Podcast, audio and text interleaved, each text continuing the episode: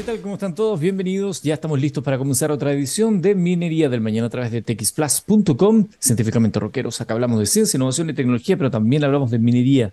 Martes y jueves nos juntamos para hablar de la industria principal de nuestro país. Una presentación, como siempre, de Anglo American. En Anglo American tienen em, cosas para contarte. ¿Qué es innovar para ti? En Anglo American creen que innovar en minería es cambiar para mejorar. Desde Anglo American estamos saludando la innovación, porque desde la innovación lo cambiamos todo y particularmente en este mes de la minería. Estamos viviendo el mes de la minería, estamos disfrutando, ¿no? Aquellos que están eh, vinculados a esta industria, de uno de los meses más esperados, con una serie de actividades en todo el país. Y justamente desde esa perspectiva, desde el Día del Minero y la Minera, queremos hablar con Carlos Saúl, gerente general de AIT, Ambiente y Tecnología, sobre el Día del Minero y particularmente sobre las... Em, de qué manera la industria ha ido avanzando hacia una producción más limpia en minería. Eso implica también seguridad y muchos otros aspectos. Hacemos un alto musical y vamos de inmediato con nuestra edición de Minería del Mañana. Bien, queridos amigos de txsplus.com, ya estamos junto a ustedes después de la música acá en esta edición de Minería del Mañana.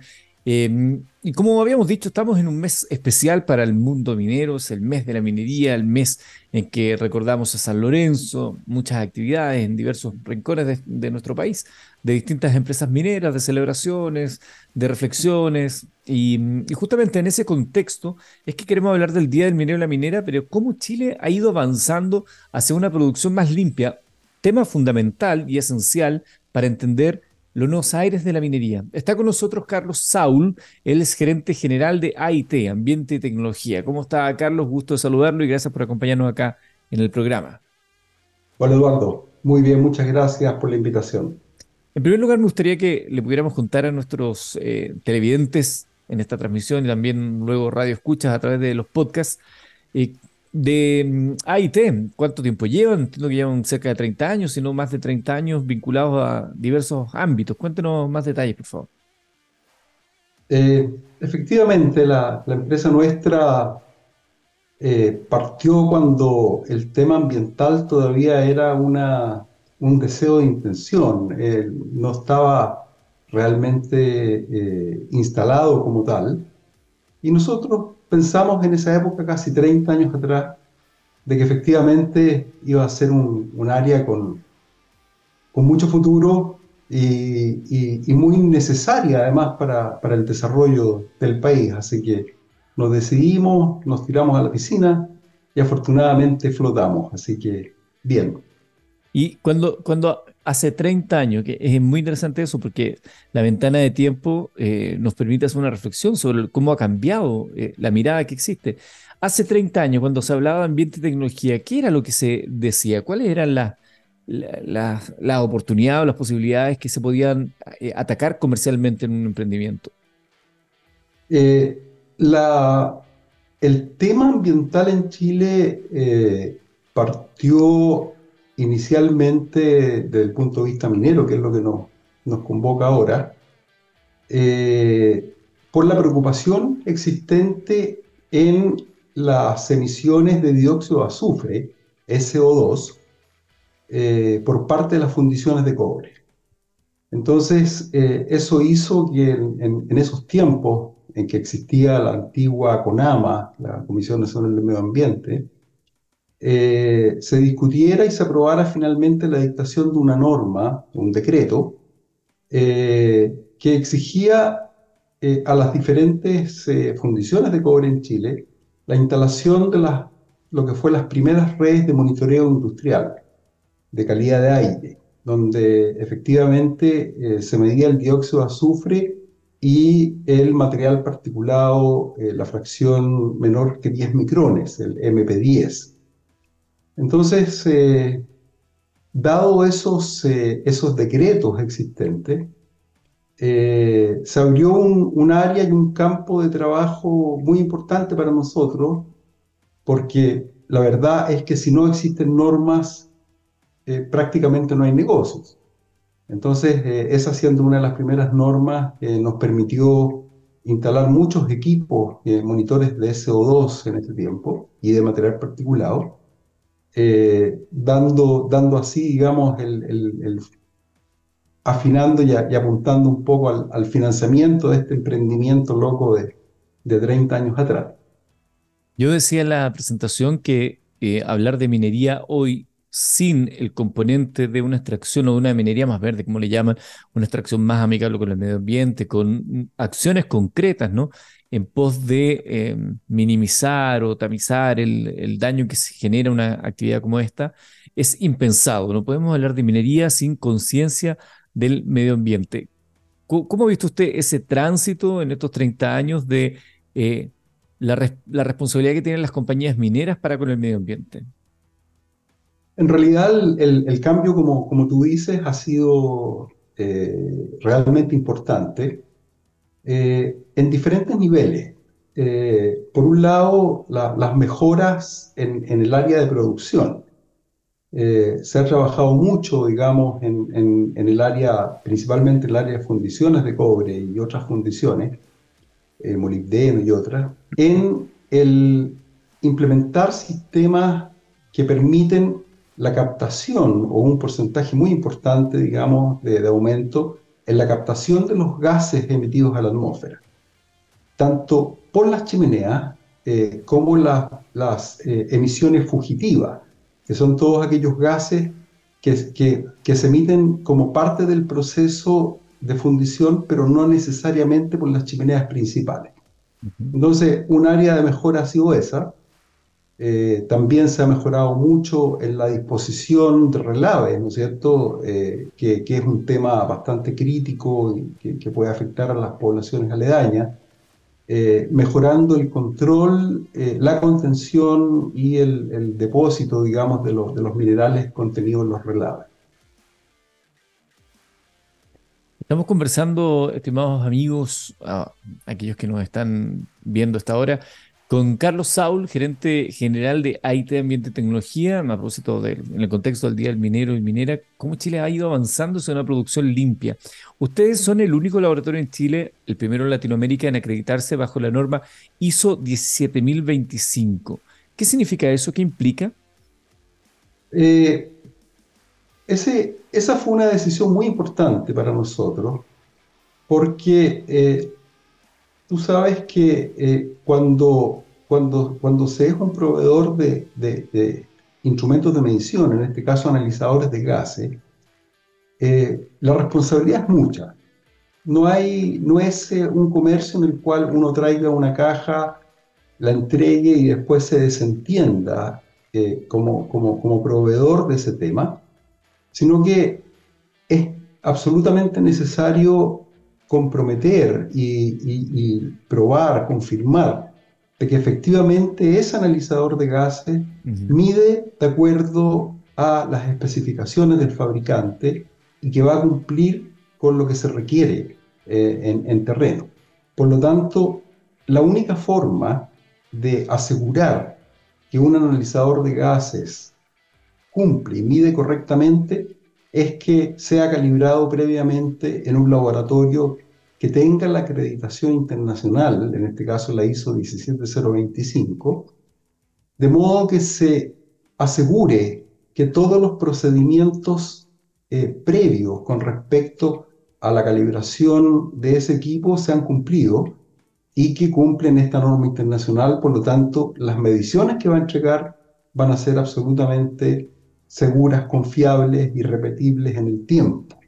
Eh, en, caso contrario, cualquiera persona, cualquier entidad puede refutar, ¿no es cierto?, lo que se indique que mide ese equipo y con justa razón. Entonces nosotros, en vista de eso y en vista que no, no, existía ningún laboratorio acreditado en Chile, eh, acreditamos el nuestro eh, a través del INN en Chile con la auditoría de expertos españoles que efectivamente comprobaron de que el trabajo que habíamos hecho en la acreditación era el correcto. Carlos, en, todos estos años en que ustedes han estado vinculados con la industria minera y con otras industrias, ¿cuál ha sido el mayor desafío dentro de la minería que han debido enfrentar eh, con algunos de los tantos clientes que tienen ustedes, porque están prácticamente presentes con todas las compañías mineras? la, una, una de, las, de las áreas en las cuales hemos participado eh, entregando, yo diría, un, un, aporte importante y significativo, es en el establecimiento de varias redes de monitoreo de material particulado. Eh, ¿por, qué es importante? Porque tú sabes que, que necesariamente en, en, en, la extracción del, del, mineral, eh, cuando se hace a través de, de, de explosiones, ¿no es cierto?, controladas, eh, como se ha visto en muchas partes, la, la, emisión de polvo es altísima. Por lo tanto, es imprescindible asegurarse de que esa nube de polvo que se forma durante las explosiones para obtener este material primario, eh, esa nube no vaya efectivamente a impactar a las poblaciones cercanas, eh, de tal manera que eh, lo que nosotros hemos hecho es proveer a diferentes empresas mineras de instrumentos que miden en tiempo real, en línea, el material particulado, de tal manera, y, y, además, digamos, las condiciones meteorológicas, dirección y velocidad de viento, etcétera, de tal manera que las empresas puedan tener la información completa y predecir hacia dónde se va a mover la pluma de polvo, de tal manera que sea en el sentido opuesto a las poblaciones cercanas y que no las afecte. Entonces, ese es un, un aporte que, que, nosotros ya hemos hecho, digamos, en el pasado. Actualmente eh, estamos trabajando eh, en un área que es muy importante eh, desde el punto de vista, digamos, tanto de la producción misma como del, futuro de algunas normas. Y en particular, está en discusión, por ejemplo, y, muy cercana a aprobarse la nueva norma que va a determinar las concentraciones máximas de arsénico en, en el ambiente eh, y que es una situación que efectivamente va a afectar, entre otras, a las fundiciones de cobre. Porque uno de los elementos que se libera a la atmósfera producto de la fundición de cobre es el arsénico. Entonces, en vista de eso, y como no existía hasta ahora una, una forma de medir en forma continua, en tiempo real, el arsénico, trajimos eh, para la Universidad de Chile, para el, doctor Manuel Leiva, eh, que, lidera un proyecto en esa área, trajimos un equipo que es capaz de medir mediante la tecnología de rayos X en forma continua hasta 27 metales distintos en aire, entregando la información en tiempo real. ¿Qué significa eso? Que a diferencia de lo que se hacía hasta ahora, que es el envío de las muestras al laboratorio, eh, lo que puede tomar una semana o más, donde ya no hay posibilidad de tomar decisiones rápidas. Eh, en este caso, la información sí se va a contar eh, en forma inmediata, de tal manera de que las fundiciones puedan tomar decisiones con respecto a sus procesos, usando información real y en, y, en, el tiempo presente. Interesante. Y Carlos, así, así como este ha sido de los grandes desafíos hacia, hacia futuro, hacia dónde apuntan los esfuerzos, cuál es como la, eh, la gran consecución, lo que andan buscando a futuro eh, dentro de lo que ustedes desarrollan. La verdad es que nosotros estamos, eh, por, por, filosofía empresa y también profesional, eh, tratamos de estar anticipando, como tú dices, eh, los tiempos que vienen desde el punto de vista de requerimientos de instrumentación. Entonces, hay, hay varias, eh, varias áreas en las cuales Chile todavía no incursiona con normativas de monitoreo continuo, pero probablemente en los próximos años sí va a normarse porque ya se hace en otros países en el hemisferio norte y que son además eh, mediciones que son importantes para preservar la salud de la población, como por ejemplo la medición eh, de mercurio en línea, en tiempo real, en las chimeneas, la medición de dioxinas, eh, de compuestos clorados, etc., que necesariamente en algún minuto van a tener que ser medidos en forma continua. Entonces estamos trabajando ya con algunos fabricantes que van, vamos a poder hacer negocios en 3, 4, 5 o 10 años. pero lo importante es comenzar a hablar hoy día porque es un tema que viene. Además, mirando el, nombre de la compañía, Ambiente Tecnología, hoy estamos viendo una suerte de aceleración tecnológica con la erupción de eh, tecnologías eh, para algunos disruptivas, como es la inteligencia artificial y todas las aplicaciones que esto eh, conlleva. Me imagino que eso también es un aliciente para el desarrollo de nuevas tecnologías y de nuevas, quizás de nuevas maneras de enfrentar estos desafíos. Absolutamente, porque hemos, lo que hemos conversado hasta ahora tiene que ver eh, específicamente con la medición y la obtención de datos. Pero, evidentemente, que esa gran cantidad de datos hay que procesarla para poder obtener las respuestas rápidas que se requieren.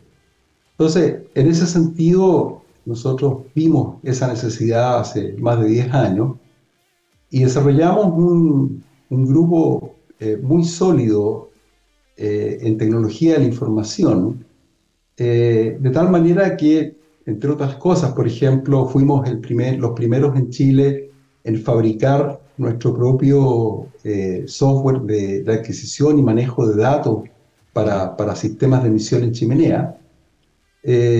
y hemos utilizado, digamos, ese know-how y esa, capacidad técnica, digamos, esa, calidad de, gente que manejamos en esa área, para desarrollar precisamente productos que permitan a las empresas cumplir con algunos requerimientos de la Superintendencia de Medio Ambiente, en, el sentido que ahora ya no es solo necesario medir, sino que además hay que conectar los sistemas de medición en línea con la Superintendencia de Medio Ambiente y para eso se requiere un sistema de, eh, eh, digamos, eh, de comunicación entre hardware y software apropiado para hacer. Entonces, eh, estamos permanentemente trabajando en el desarrollo de soluciones tecnológicas que permitan a los clientes controlar eh, la adquisición de sus datos, pero también la calidad de sus datos. Y hay, algo que me, llama la atención de lo que ustedes plantean, por ejemplo, en su página web, que es el tema de las capacitaciones es necesario hoy día profesionalizar y, eh, a, los trabajadores en, general en estas materias. ¿Cómo ha visto usted desde, desde esa perspectiva, en estos 30 años de, experiencia que llevan, em, la, necesidad que tienen las empresas de tener trabajadores cada vez más capacitados y cada vez más eh, al día, digamos, en todos los desafíos que esto implica? Es fundamental que de la mano con, con el proveer estos sistemas, eh, se haga un entrenamiento a fondo a los eh, futuros operadores de cada sistema o instrumento. En ese sentido, eh, la, capacitación, ¿no es cierto?, así como el, soporte y el mantenimiento posterior a la venta, son una parte fundamental de nuestro compromiso con nuestros clientes. O sea, piensa tú, Eduardo, que en el fondo no es suficiente proveer un sistema de calidad si después ese sistema no va a operar correctamente porque los operadores del cliente no han sido suficientemente capacitados. Entonces, en ese sentido, nuestro compromiso no es con entregar el equipo. Nuestro compromiso es entregar una solución a un problema o un requerimiento o necesidad que tiene nuestro cliente, donde evidentemente se incluye el entrenamiento, la capacitación y el soporte postventa de por vida. Mientras el, el, instrumento o el sistema esté operando, nosotros estamos comprometidos para que opere en buenas condiciones. Carlos, y finalmente, después de tantos años, ¿no? de 30 años siendo pionero, vinculado con industrias tan relevantes como la minería, eh, habiendo dedicado los últimos 30 años están entre fierros, racks, montando equipos, trasladándose, generando nuevos desarrollos, Em, conociendo nuevas tecnologías, desarrollando nuevas tecnologías, conociendo nuevas necesidades, desarrollando soluciones para esas necesidades. ¿Cuál es la reflexión le queda de lo que han sido estos 30 años de trabajo de ambiente y tecnología? La verdad es que yo podría decir que estoy absoluta y completamente realizado eh, como persona, como profesional y como uno más de, esta empresa. Eh, hemos logrado conformar un grupo de profesionales de altísimo nivel humano, primero, y técnico, segundo. Son personas que, que, se han destacado en el, en el ambiente de, de, instrumentación y que tienen una, una, una tremenda experiencia, pero eh, son la parte, eh, la, piedra filosofal de nuestro proyecto. Las personas, su calidad humana, su calidad técnica y su compromiso con la empresa eh, han sido fundamentales.